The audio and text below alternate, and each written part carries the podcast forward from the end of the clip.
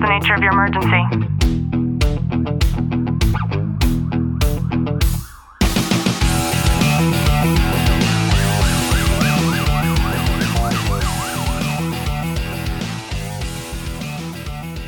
Welcome back to the Tactical Living Podcast. I'm your host, Ashley Walton, joined by my co host, Detective Walton. Clint, how are you? I'm good. Last night, we had a weird eating schedule yesterday because I think we ate lunch at around noon. And then it was like 6:30 or 7 where we both got hungry, so we mm-hmm. decided to eat something. And you heated up some soup, and then I had this idea because I've been on an oatmeal kick to see what it would taste like if I blended my oatmeal. So I blended my oatmeal and then I put it in the magic bullet because it was like small enough to put inside of that since you, you can barely even make a smoothie with a magic bullet. And I put about a quarter of a banana and some cinnamon and some brown sugar. And then it turned into this like banana bread batter, is what it tasted mm-hmm. like. And then you tried it first and you were like, you're going to love this. It tastes just like baby food. Yeah, which is why I love it. and I have no problem with that because I eat a lot of baby food anyway. So it was great. Definitely something I'll do again. Not what we're talking about today. In today's episode, I wanted to talk about how Hell Week can teach us to build an unbeatable mind. And in particular, we're going to introduce you to Mark Divine. And if you're not familiar with who he is, he's a retired Navy SEAL commander. And he is the person that people go to to try to be as successful as they can when they're trying to go through um, Hell Week and Bud training. And as I was learning more about Mark, my coach taught me what the meaning of the word mantra is. And I thought it I thought it was so important for us to really understand what certain words mean because it allows us to operate from them.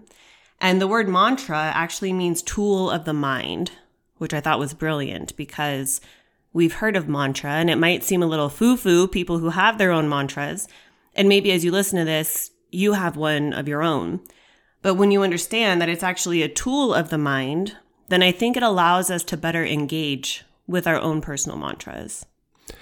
You know, I've really never thought about my own personal mantra in, in this instance, and it's something, it's actually really a great concept to think of. It's a tool of the mind and how you can relate to that in so many different aspects of your life. It's really interesting to see and to learn about this. I'm I'm sitting here going to excited to learn more about it as well. I'll link Mark's book down below. And what Mark teaches us is that negativity destroys performance. And that's one of the big essence of the training that he provides to people that are going through Hell Week. And I think that it's an important concept for us to actualize and then to bring into our daily lives because we've talked about how we need to learn that it's important for us to never feed our fear. And it's the same thing that he teaches to some of the most elite and top performers of the world. And people who go through his training are going through his training makes you much more set up for success to be able to pass Hell Week than if you didn't go through it. His his statistics are pretty astronomical. And when you have results like that, I think it's worth paying attention to. And so when it comes to destroying negative thoughts and understanding that neg- negativity is what induces poor performance, then we need to learn better ways to be able to feed the positivity. And it all comes down to mind shifts, right? We all know those people, and maybe we've been there before, who will just dwell on the negative shit constantly. And Clint, I think that's something that early on in our marriage, we learned to shy away from dramatically. Yeah, that's definitely something that, you know, it's that Murphy's law associated to life. If you think something bad's going going to happen or something bad does happen, okay, what's next? Like what's the next bad thing that's going to happen to us? And and when you shift your mindset away from that, you're not recognizing bad things, you're recognizing all the good things coming your way with it. And that's something that we did learn early on because you know, I, I mean, like anybody, bad things happen and, and you make poor decisions, whatever it may be, but we were able to adapt and change our mindset to that. And it's completely changed our whole perspective of things through life. When I think about the beginning of our marriage and how that felt to have this attitude of, like, of course that shit would happen to us, it always happens to us, versus how things are now and the life that we live now it's pretty dramatic. Yeah, it's there's so much that's changed for us once we changed our, our mindset. And, I, and I'm thinking back of just the different instances, especially really early on in our marriage, where like, well, what's going to happen next? And we just waited for the bad thing to happen instead of like, what's the next good thing that's happening, going to happen to us and, and being able to spin it and, have this perspective of life and and be able to completely change and shift our way of thinking with it to where we're not looking for the bad things to happen. If something bad happens, like, okay, well, that happened, and then we adapt to it and push forward. And the craziest thing happens when you decide to adapt a mind of negativity because you do, you sit there and you wait for the next shitstorm but when you shift that way of thinking and you're you're instead not only anticipating the good things to happen, but you start to create those good things instead of just sitting there doing nothing and waiting for the bad things, which I think a lot of people get caught up in that negative loop.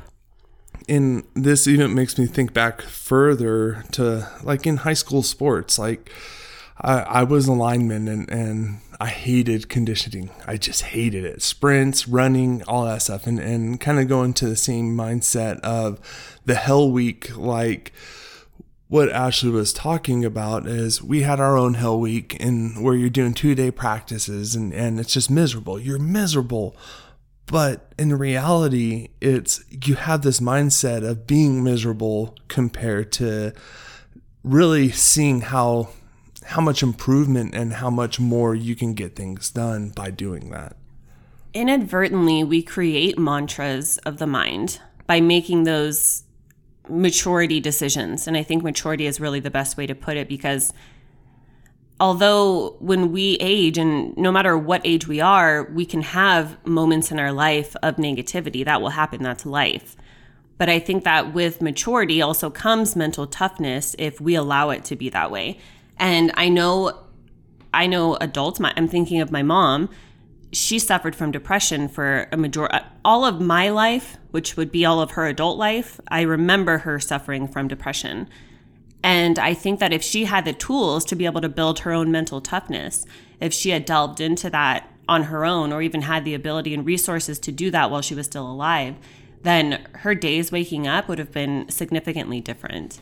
And I think when we have that maturity and we decide to educate ourselves, then this mantra starts to naturally develop where it's not, and it, it, could be, I mean, I have daily mantras, but it's not necessarily this form of chanting that we might think of when we hear the word mantra.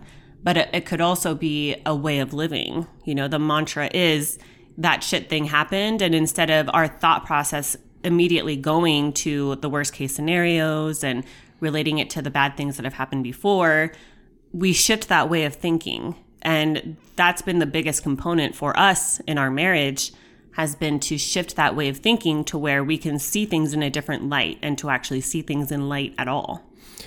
You know, as Ashley was speaking on this, it made me think back when I was a, to my childhood, and, and, I'm thinking of a specific book, and I can't remember the name of the train, but it's it's I don't I want to say Thomas the Choo Choo, but it's you know going up that hill saying I think I can, I think I can, I think I can. Isn't that the name of the book? I think I can. Maybe. I don't remember, but it's it's something to where it's it is that's a mantra that we have going forward. If you already have this mindset of i don't know if i can or i don't think i can i if you're already speaking to yourself saying you're not going to be able to do something you're not going to be able to accomplish that. You're not going to be able to put forward you're not going to put forward that effort to get it done. And it's instead of saying I don't think I can or I can't or whatever, is uh, you know what? I'm going to. I'm I can do this. And and it's pushing yourself forward even when it gets hard to push through those roadblocks that are thrown your way. Yeah, Dave Asprey calls those weasel words. Exactly. Uh, the little engine that could. The little engine that could. That's right. I had to look it up. so I think I think that it's important for us to all sit and take some time to assess where our mindset is and what personal mantras are important to us. And a mantra again is something very personal. It doesn't have to be some guru's take on what you should be chanting to yourself every morning before you eat breakfast. You know, it could be a Bible verse. It could be um, something that constantly comes up in your own mind. I know for me, I have a lot of a lot of things like that that are these repeats, and that's the most important concept I believe is to have it on repeat and to make sure that we're fueling our mind with that positivity and that we never fuel our fear with the negativity because all that will ever do is to pull us down in life. So I think now more than ever, we need to do as much as we can to be as positive as we can. And it's all a personal decision. We need to decide to do that. So I hope you've gotten some value out of today's episode. If you have, do us a favor, drop a review, subscribe down below. And as always, know that I'm sending you a long, tight hug from my home to yours.